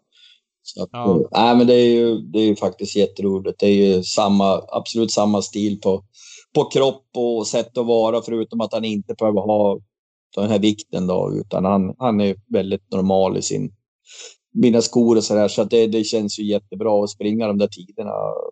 Ja, det är ju otroligt. Det går inte att gissa ens. Det är klart jag förstår att han skulle spränga fort sista 400 med Örjan där, men jag kunde inte stå och drömma om att han skulle springa så där lätt. Och, ja, och det har ju varit hur bra, hur bra är han då? Ja, jag vet inte. Det, kan sluta precis lika bra det här. Så det är ju, det, han är ju ja, han är så otroligt tacksam liksom just att han eh, det är lite grann det där. Han, han, har, ja, han har gått voltstart och han är precis som Power och den här är inte alls så nöjd med, med voltningen och kan nästan bryta sig ur volten. Men, men när jag förstod att han fick se en startbil att eh, då, då blir det tävla igen och det blev det ju direkt. Liksom. Så att, eh, ja, det är en rolig häst. Det, det, är, det är Gogo Gaga som är grejen. Ja, det är ju det. Det är ju det är väldigt många som sticker ut i sin exteriör och tittar. Alltså jag älskar just att titta på hästarnas exteriör när de har det där och liksom när jag har kört en häst som de här och, och ställa mig och backa tillbaka och stå och titta på dem, liksom hur enormt utvecklade de är. Det, det blir så kul och, och så bara stå Ja, det, det, jag står bara helt enkelt och bara tittar på dem för att de är ja. så ögonfallande. Liksom. Men, men en fråga med honom, Boobs Victory. Han, han vann ju här i, i lördags. Du mötte en Gocciador-kanon. Eller en häst som var bra men, men din var ju 20 meter bättre och så helt åkandes ut. Det är april nu Robban. Jag gissar att det är kriteriet i slutet på september som är målet.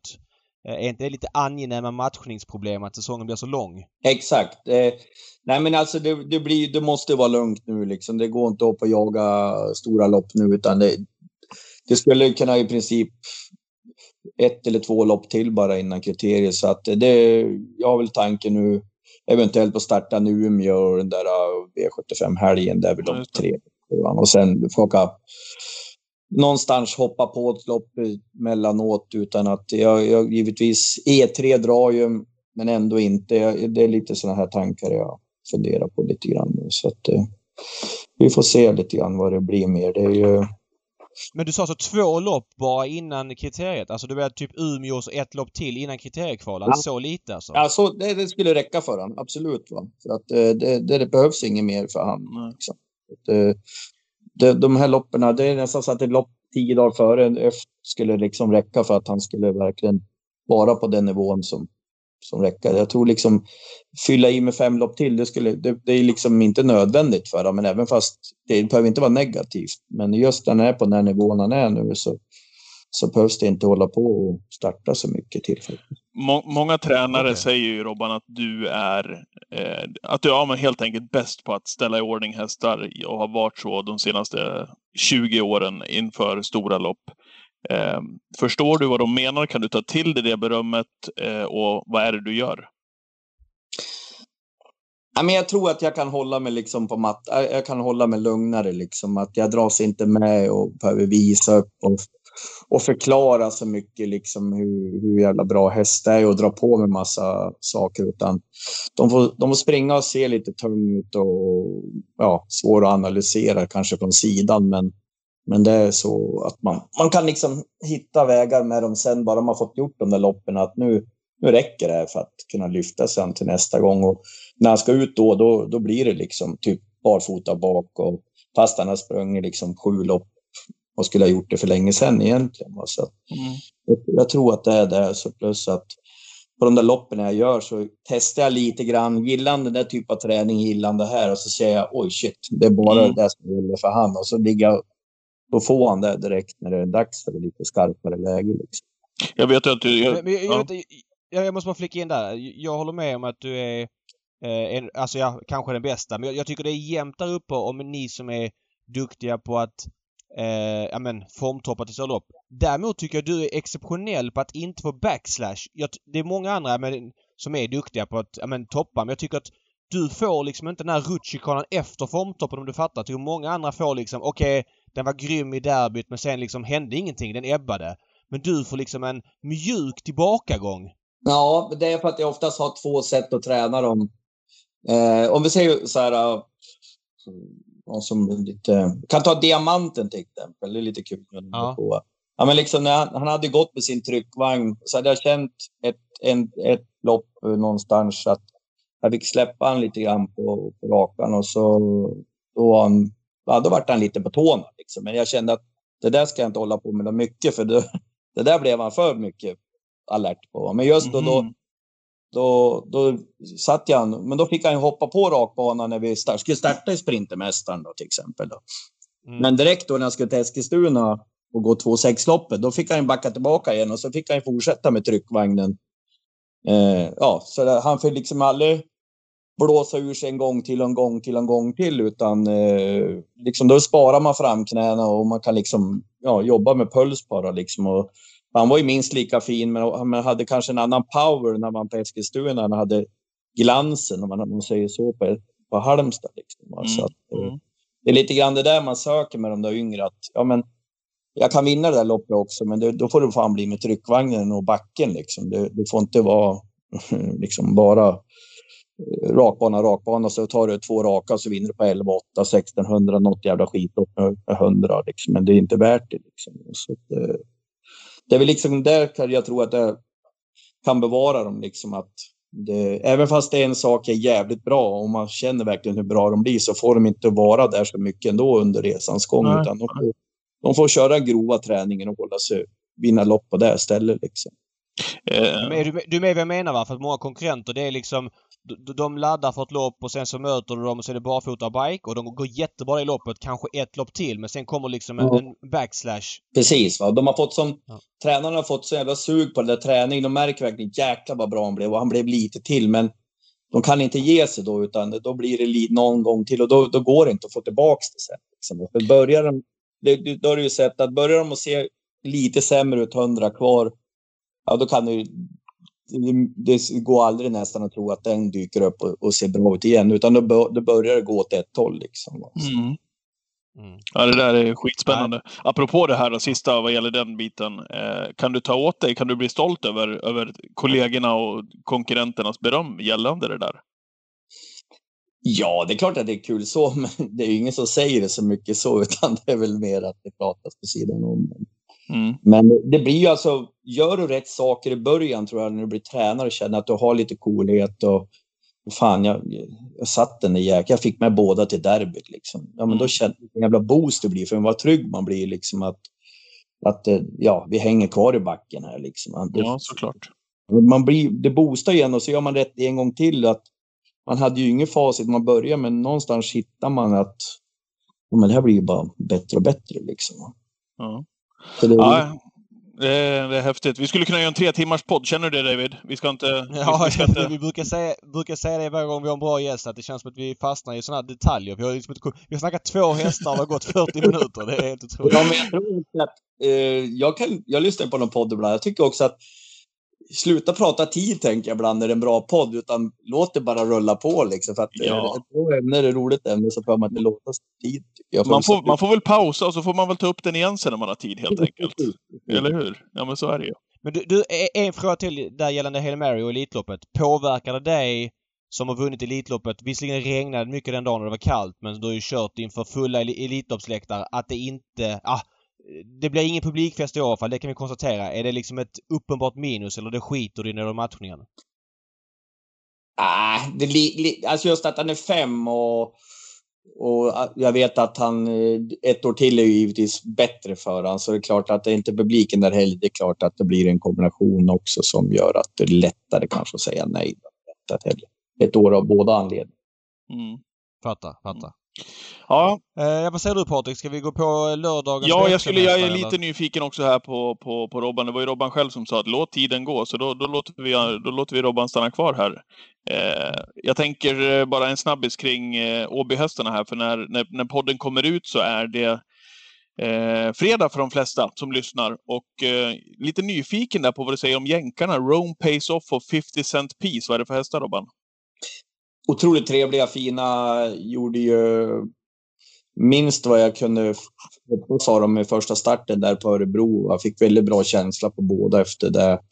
Eh, ja, lite, inte så lite, bör vara klart förbättra båda två till imorgon då. Och eh, ja, jag har bra känsla för båda inför deras uppgifter. Det, det kanske inte vinner båda, men definitivt hoppas jag att båda är med i finalerna. Men det är två fina hästar. Okej. Vi, vi, alltså, vart finns resurserna i, om du sätter in dem i, i, i årgången så att säga? I de här två?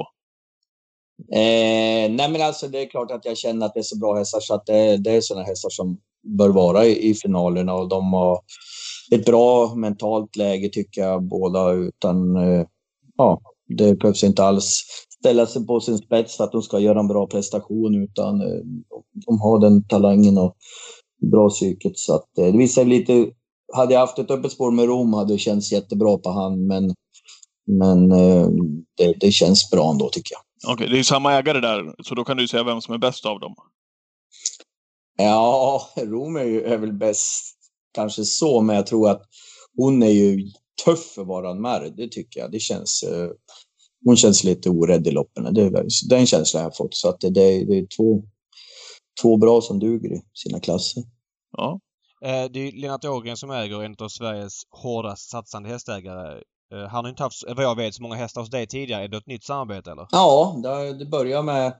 Fick en tvååring då, eller ja, ettåring i höstas och eh, sen var det bara i princip pang på så fick jag sms av Magnus Rönngren på de här två och då var de redan på väg hemåt faktiskt. Så att det var något sent beslut att jag fick chansen på dem. Så det var ju en bra dygn som jag fick chans och fick frågan på och ville ta emot de här två. Så det, jag har tre och ta nu i träning då. Okej, okay. mm. ja vad kul. Mm. Vilken är den tredje? Ja, det är en tvååring efter, uh, heter han, Image, uh, ah, Elitloppsvinnare. Hans, uh, hans egen, ja. Magic Tonight. Ja, Magic Tonight. Ja, Magic Tonight. Ja, ja, ja såklart, såklart. Okej, okay, okej. Okay. Ja, ja, spännande. Du, eh, bara innan vi går på lördagens hästar, en häst jag är nyfiken på. Jag såg bara den när du debuterade på Axevalla. Det ser ut att finnas väldigt mycket fart i den. Jag vet inte vad som hände. Men In Love Köl, vad är status på den? Han, gjorde, han samlade mysk och halt. Eh, har inte, och har faktiskt börjat lokaliserat nu. Det har liksom legat liksom strula här i två månader nu. Han är otroligt fin så att eh, jag hoppas verkligen att vi löser det här nu så han kommer ut på banan. Det finns jättemycket möjligheter till att han ska utvecklas till något bra. Va? Så att, eh, hoppas inte att vi hamnar i något fack med utan vi kommer till och löser det här problemet så att vi får börja träna. Ja, okay. ja, jag, jag bara såg honom där i debuten, random lopp på Axevalla, men det kändes som att det fanns väldigt mycket fart i honom. Jag vet inte om jag hade rätt. Det var känsla hade. Väldigt komplett, väldigt komplett test. Och det var nästan lite han, eh, det jag var mest orolig att han kanske skulle bli för tossig och, och snurrig, men jag tyckte han gjorde tvärtom faktiskt. Han bet ihop och löste de små sakerna som många kan hoppa för också. Så att eh, jag, jag har varit väldigt imponerad. Mm. mm. Ja, men spännande. Om vi tar en snabbis eh, och, och försöker lillrunda här då, David, med, med lördagens hästar som folk eh, vill ha. Vikens High Yield, Robban, det låter ju som att det är, eh, när man lyssnar på det i intervjuer här de senaste säsongerna här, som en av dina favorithästar. Låter det som i alla fall. Eh, vad, är stat, vad är status där och varför gillar du honom så mycket? Ja, men jag, jag tycker han har den där fysiken som kan göra att han kan ta många steg till och det, det är liksom, om man tittar individsmässigt så är det liksom, det gäller att lägga det här rätt, men han har alla möjligheter att vara med till exempel i Elitlopp. Så jävla bra häst är det liksom i fysiken. Han, är, han har kroppsdelar som, som de andra. Det är väldigt få hästar som får, föds med de här enorma organen och liksom fysiken med motorerna. Liksom. Så att han kan springa ruskigt fort de närmaste åren när det är dags. Och, ja, det är, det är lite surt tycker jag. Är, man kan tycka att ja, det händer i silver, men jag tycker det är så pass bra häst att jag tycker att han ska kunna vinna de här silverloppen framöver. Här. Ja, okay. Vad hände med honom senast? Han hoppade ju i lördags. Ja, det hade varit fel skygglapparna där. Han skulle inte haft dem där. Det var min tabbe. Jag hade inte förklarat riktigt. Så att han fick ett litet låst eh, skygglappar. En del blir så som inte är van. Va? Så när det kommer honom, då känns det som att de blir låst i situationen. Och då valde han, eller valde han, han tyckte det var så obekvämt så att han, han galopperade av den saken. Så körde mm. jag där och satt fast med honom. Ja, det, man hörde ju på det redan i fjol också att du sa att det, det kan ju vara en, det är en, det är en häst med resurser för att vara med i ett Elitlopp. Men det är, det är inte Björn Borg-puls på dem då? I princip är det där på den där också, men det kan bli svårt att lägga ner till den nivån. Men, äh, ja, men du märker på de här jobben man, man gör, man sticker ut lite grann med dem att äh, ja, det, de tål liksom en intervall mer än de andra. Liksom. Så är det. Okay. Men han ska väl normalt sett måste... kunna vinna ett sånt här lopp på lördag? Ja, men jag tycker det. det nu, fick han, nu lättar jag upp han också i träningen inför den uppgiften, för nu vill jag gärna att han ska vinna lopp också. Så att nu, hoppas vi på det. Ja. Eh, jag måste bara fråga. Förra våren då var han ju så otroligt bra. Då kanske, då var han inne i en lättare klass men han vann ju på alla distanser. Kommer ihåg det här Steoloppet han vann på Färjestad, Långfredagen och så vidare. Då var det ju lite nästa års snack med honom. Mm. Ja, men, eh, kanske så här typ lite Elitlopp light-snack i år. Eh, har han ebbat lite eh, eller inte tagit det steget du trodde eftersom han ändå är kvar i silver fortsatt eller vad säger du om det? Nej, jag tycker inte det faktiskt. Utan det tar ju sin tid där och eh, men jag, jag tycker att han har alla möjligheter att ta de här stegen nu och ja, som jag säger, det, det är nästan förvånande varje gång han inte är med och, och vinner en silverdivision liksom. Och, årsdebuten var ju superbra, det är inget snack om det, men, men efter det nu hoppas jag att det rullar på här och han verkligen kommer upp i de här riktiga fina prestationerna. Ja, spännande. Eh, V752 har du nio crank som du tränar och kör själv. Vad säger du där? Han kommer jag stryka faktiskt. Jag var inte riktigt nöjd med honom igår. Alltså. Ah, Okej. Ja, så han blir stryken imorgon bitti. Alltså inget ont om Crank här nu alltså, men nu har vi pratat Hail Mary. Eh, Crank är en jättefin häst här, på, så ingen missförstår mig här. Men vi har pratat med Hail Mary, Borups Victory eh, och så kommer vi in då på, på Vikens High Yield och så kommer Crank. Det är ju också lite charmen och, och tjusningen, Bergan, med att ha ett helt gäng 155 hästar. Att, ja, men alltså utmaning med varje individ kan jag tänka mig. Ja, men det är ju så. Jag tycker det är som jag sa där nu.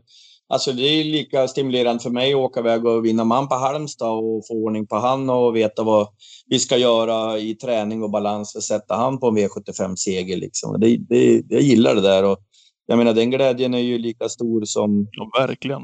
Ja, det, det är bara så. Va? så att det, det är allt från att vi åka iväg och vinna det 20 000 till att vinna V64 och sen, sen blir det V75. Allt det här pikar ju och ja, det är ju så mycket med testägaren som jag tycker också är kul som tränare och att man umgås tillsammans och gör liksom bara att en häst kommer ut i en startlista på V75 får ju ägare att tappa luften. Liksom, va? Så det, är, ju- Ja. det, är mycket, det är mycket med ägarhästar. och. Ja, det skriver vi under på. ja, det är bra. Mm. Ja, men, Du, eh, innan vi rundar, är det någonting du vill säga eller som vi, du, du tycker vi har missat? Alltså vi, vi kan ju prata om hundra grejer till ju, men är det någonting hett som du känner att det här tror jag ni skulle fråga om eller det här eller du känner dig liksom nöjd? Du kanske bara vill gå och lägga dig? Ja, precis.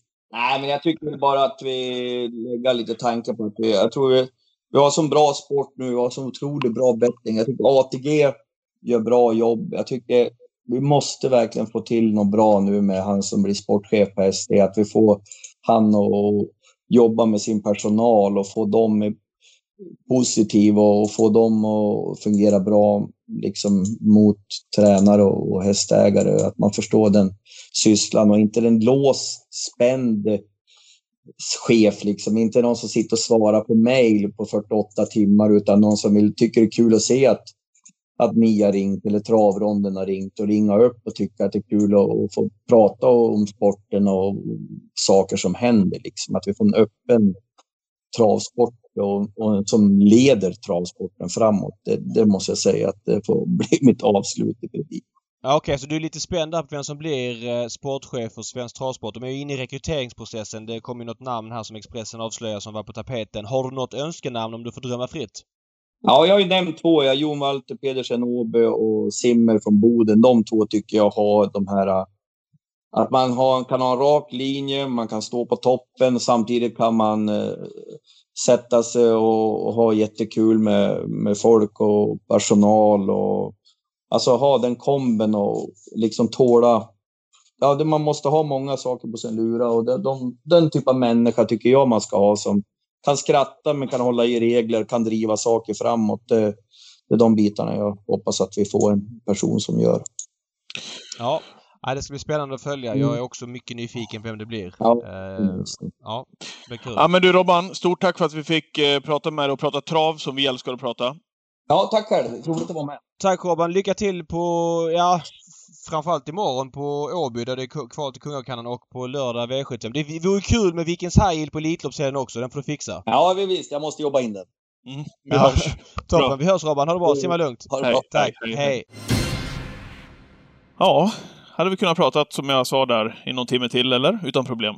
Det är vårt klassiska sätt att avrunda med gästerna så att vi kan prata med dem länge. Så är det. Eh, Men det var ett intressant ämne. Han har ändå Sveriges kanske, eller Sveriges mest intressanta travhäst och äh, det är så bara. Vi, ehm, vi måste få ge den tid det tar, så är det. Och vill man inte lyssna får man bara skita i att lyssna. Svårare än så är det inte. Nej. Vad va, va, tog du till dig mest av, av surret här? Ja, men just det här med att man lär sig så mycket med... eh, menar, man säger att ja, det är ett kilo på varje hov. Ja, men man måste liksom bryta ner det till vad de facto hur Mm. det påverkar hästen liksom. Eh, för att han inte ska över pass. Jag har ingen aning om att det var det som var grejen liksom. Och att ja, det finns lite att ta av på en sån häst. Det har man ju förstått ju. Men varför och så vidare. Det tycker jag är mest intressant. Ja. Under, under tiden här också, medan vi har pratat med Robban Berg, så har Don Fanucci sett sprungit över mållinjen som etta på, på Bollnästravet faktiskt. Mm. Det var bra klös honom från start. Han... Eh, jag tror inte Björn Goop ville släppa med diamanten men Örjan bara tryckte på gaspedalen. gick fort första fem. Sen tog Örjan upp och sen stack de två undan i en snabb avslutning.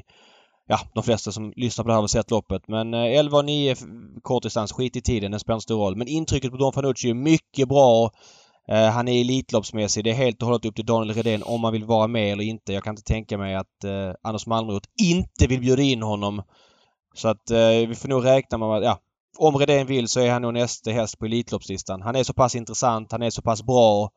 Eh, han kommer underifrån, han behöver inte prestera något mer. Nej. Utan för honom räcker det liksom med den typen av insats. Du vet ju hur mycket jag älskar double exposure. Undrar vad, vad, vad status Ja. är där? Ja, jag messade ju Redén eh, innan vi spelade in med början och han svarar så här citat. "Eh, Haft lite problem med infektioner de senaste veckorna som varit svåra att upptäcka. Känslan är ändå att vi ser slutet nu och kan öka träningen lite överlag. Double har kommit lite efter med träningen på grund av det. Eh, så närmsta veckorna eh, väljer vi vilka vägar vi går med alla hästar. Slutcitat. Och eh, ja, det innebär att double exposure Ja, ingen start närmsta veckan. De kanske bara behöver ett lopp i kroppen. Men om man säger att Redén har ett gäng hästar så är ju Don Fanucci överlägset hetast. Men Missel Hill, att inte han vann en årsdebut från dödens, det kan ändå vara ursäkt att han gick ändå med norskt huvudlag och är bättre med helstängt. Och om Redén kanske har en liten infektionsbild i stallet så kanske han är ännu bättre. Så att de två är hetast från Redéns stall just nu. Och det kanske förklarar de sämre prestationer vi pratade om förra veckan. Framförallt då Magnificent Toma men även eh, ett par till som var lite svagare under veckan som gick. Eh, ja. vi får se. Men eh, då vet vi status på Double Exposure och får se när hon kommer ut om det blir något, någon Elitloppssatsning för henne eller inte. Mm, vi ska bjuda på, på vinnare nu till eh, V75 på Halmstad lördag. Men kortis bara David, jag sa ju i förra veckans podd att jag hade feeling för att Robban ändå kommer att fixa det med, med Hail Mary och komma ut i Elitloppet. Vad, vad får du för känsla efter det nej, här nej, det samtalet? fin- finns inte en chans. Det är helt rökt det- då? Ja, ja, det finns inte en chans. Och, eh, det finns ingen anledning. Han, hästen är ju inte där balansmässigt där han vill Nej. ha honom. Och med bara två lopp innanför kroppen och det är ett bra Elitlopp i år. Det finns många bra. Eh, har en känsla att det inte blir så. Eh, Nej. och den förstärktes redan idag. Men när jag fick höra matchningsplanen efter Bodenstarten, då kändes det liksom som att oj, här blir det inget Elitlopp. Men, Vilka eh, rubriker? Nej, Så, Nej, vi får så, så, är det om man filar läget. så är det. Eh, grattis till dig som satte alla tre systemen förra veckan förresten. 100 Ja. lax inlirat eh, i netto. Du har ju... Är det ett eller två unika system? Ett unikt system. Det var snyggt av dig Patrik. Tack.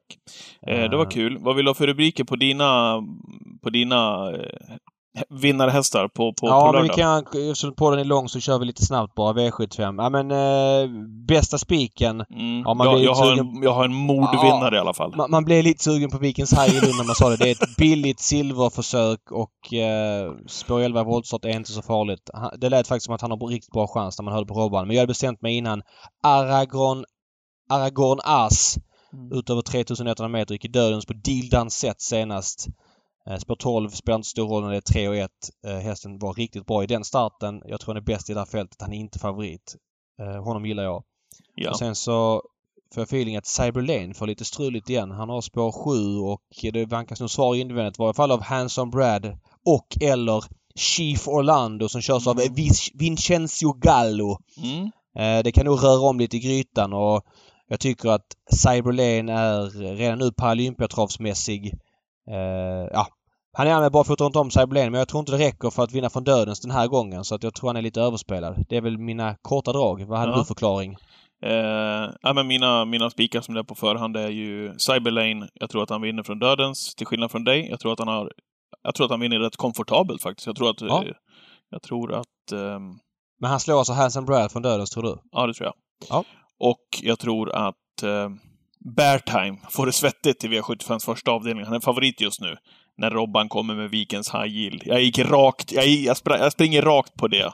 Jag springer rakt på Vikens Rakt high yield. fällan. Jajamän. Ögat på kartan. Nej, men jag bara Så köper förklaringen till galoppen senast. Mm.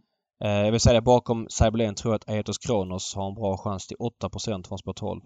Jag tror han kan göra ett riktigt bra lopp på lördag. Lite små Eh. puttriga hästar som ska ut. Ja, det ska bli spännande att följa. Eh, vårt uppsnack ser ni på Gambling Cabin 13.00 eller Gambling Cabin på Twitch. Ni söker på Gambling Cabin så har vi senaste nytt till er 13.00 på lördag. Nu är det dags för det här.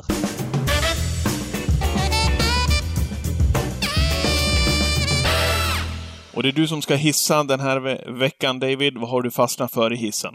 Ja, men jag har varit inne på det lite tidigare. Jag måste säga att jag är väldigt förtjust i initiativ, initiativet Solvalla TV som Solvalla kör. De har kört det under tävlingsdagar. Eh, nu kör de det inför eh, onsdagens V86 på då Solvalla Jägersro. Då var det liksom ja, men, sportslig update eh, med lite olika saker som rörde Solvalla hästar. Eh, lite sköna diskussionsämnen i studion. Ola Lerner gör sig väldigt bra som expert där. Han är ju extremt kunnig. Peter Henningsson leder det på ett skönt sätt. Det är nördigt men det är liksom den infon man vill ha när man inte har följt alla travsändningar liksom konstant de sista dagarna utan man vill ha lite hetaste och så att har de då haft möjlighet att intervjua lite aktiva på backen så man får en update. Ja, men typ till exempel då om Don Fanucci ska starta att man tar Redén och frågar Redén hur Don Fanucci tog loppet och så vidare så man får sig en uppfattning var han är på formkurvan. Till exempel, nu var det bara ett exempel, men den typen av att man samlar ihop lite grejer som har hänt för veckan och kör det i ett uppsnack. Full fokus på sporten. Jag fattar att det är viktigt att prata spel också i andra program men nej, man har kommit helt rätt på det konceptet. Och kan man då göra det innan själva tävlingsdagen börjar för att då blir det väl mycket fokus på aktuella tävlingar. Tycker jag man har hittat ett grymt koncept. Tumme upp för Solvalla TV. Ja. Det sänder man på Facebook ska jag säga också. Solvallas Facebook-sida. Eh, 17.30 till 18 tror jag det var i onsdag så det kommer man nog göra framöver också. Mm. Då dissar jag. Eh, Mm. Och det, man, man kan väl säga så här att det har ju, det har ju funnits få glädjebägare, om ens någon, eh, under vad gäller publikfrågan här. Så det är svårt att få smolk i den när det inte har funnits någon. Men man hade väl ändå hoppats, David, när vi satt här och spelade in några, eh, vår, vår travpodden här för någon månad sedan, att vi kanske skulle få besöka Åby när man kör Paralympiatravsdagen, till exempel. Bästa travdagen någonsin på Åby tror jag. Alltså en av dem var i alla fall. Ja, och, och nu kom det besked att eh, restriktionerna, publikrestriktionerna, de, de förlängs till i mitten på maj där och det är klart, var det 50 pers eller något sånt där, sa man det att man skulle kunna ta Ja. in det på restaurangen möjligtvis på, på, på Ja, nej, det, det, är ju, det är ju klart att man ska utnyttja det. Eh, Mm. Men det är ju som att inte, och då får man ju ha vad de... Ja, men det är ändå- det är ändå rullgardin. Mm. Nej, men så är det såklart. Det är skittråkigt. De har en superdag med otroligt många bra lopp och sen så kan de inte ha någon publik där. Det, det är ju ett bakslag. När man trodde på lättnad, lite form av lättnader från den 3 maj men Mm. Smittspridningen har ökat i landet och så vidare sista perioden. Dock fanns det vissa positiva element från statsministerns presskonferens, ska jag säga det. Dels att eh, inlagda på IVA har gått ner sista dagarna. Eh, väldigt tydligt. Vaccinationen har kommit igång rejält. Det är var fjärde svensk är vaccinerad och det kommer do- 500 000 nya doser nästa vecka. De här gäller eh, tills vidare och man ska ta ett nytt beslut som gäller från den 17 maj och som bekant är Elitloppet lite senare i maj.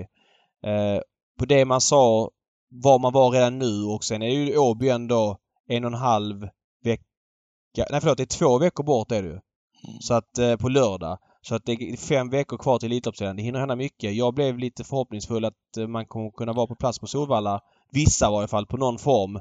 Eh, Kanske, om, kanske. om, om fem veckor. Nej, jag, jag tar med mig det. Tråkigt för Åby men det fanns Ja, då- lite ljusglimtar i presskonferensen också. Ja, vi får hoppas att vi går mot, mot, mot de tiderna för det eh, men med tanke på den kurvan du säger där också, för det blir ju det blir märkligt när man, när man sitter åtta personer på, Nej, på är Friends. Arena när AIK spelar mot Degerfors hemma. Eh, Ja. Så enkelt är det. Nej, det det är sen fattar sjukt. jag men, eh, att det blir köer utanför och, och, och Jo, folk det i är man- kollektivtrafik eh, eh, och så vidare. Men det går att sköta. Säg att man är 700 pers. Ja. Det blir ju inga köer. Och du får Nej. bara gå två och två till arenan. Ja, men, och ja, men de det, det är inte bara en entré heller. Så det går ju liksom att, att anordna på ett smittsäkert sätt ju. Så Så är det. Men- man börjar bli trött på det där och, Ja. och synd om Åby tycker jag, som, Ja, som inte fick publik. Ja. Du, nu, nu, nu, nu, nu, nu, rundar vi. Ja, det gör vi. Det blir långt idag men eh, vi får ta igen det med att vara korta en annan gång. det. Ha det bra! Så är det. Hej! Hej! Hej.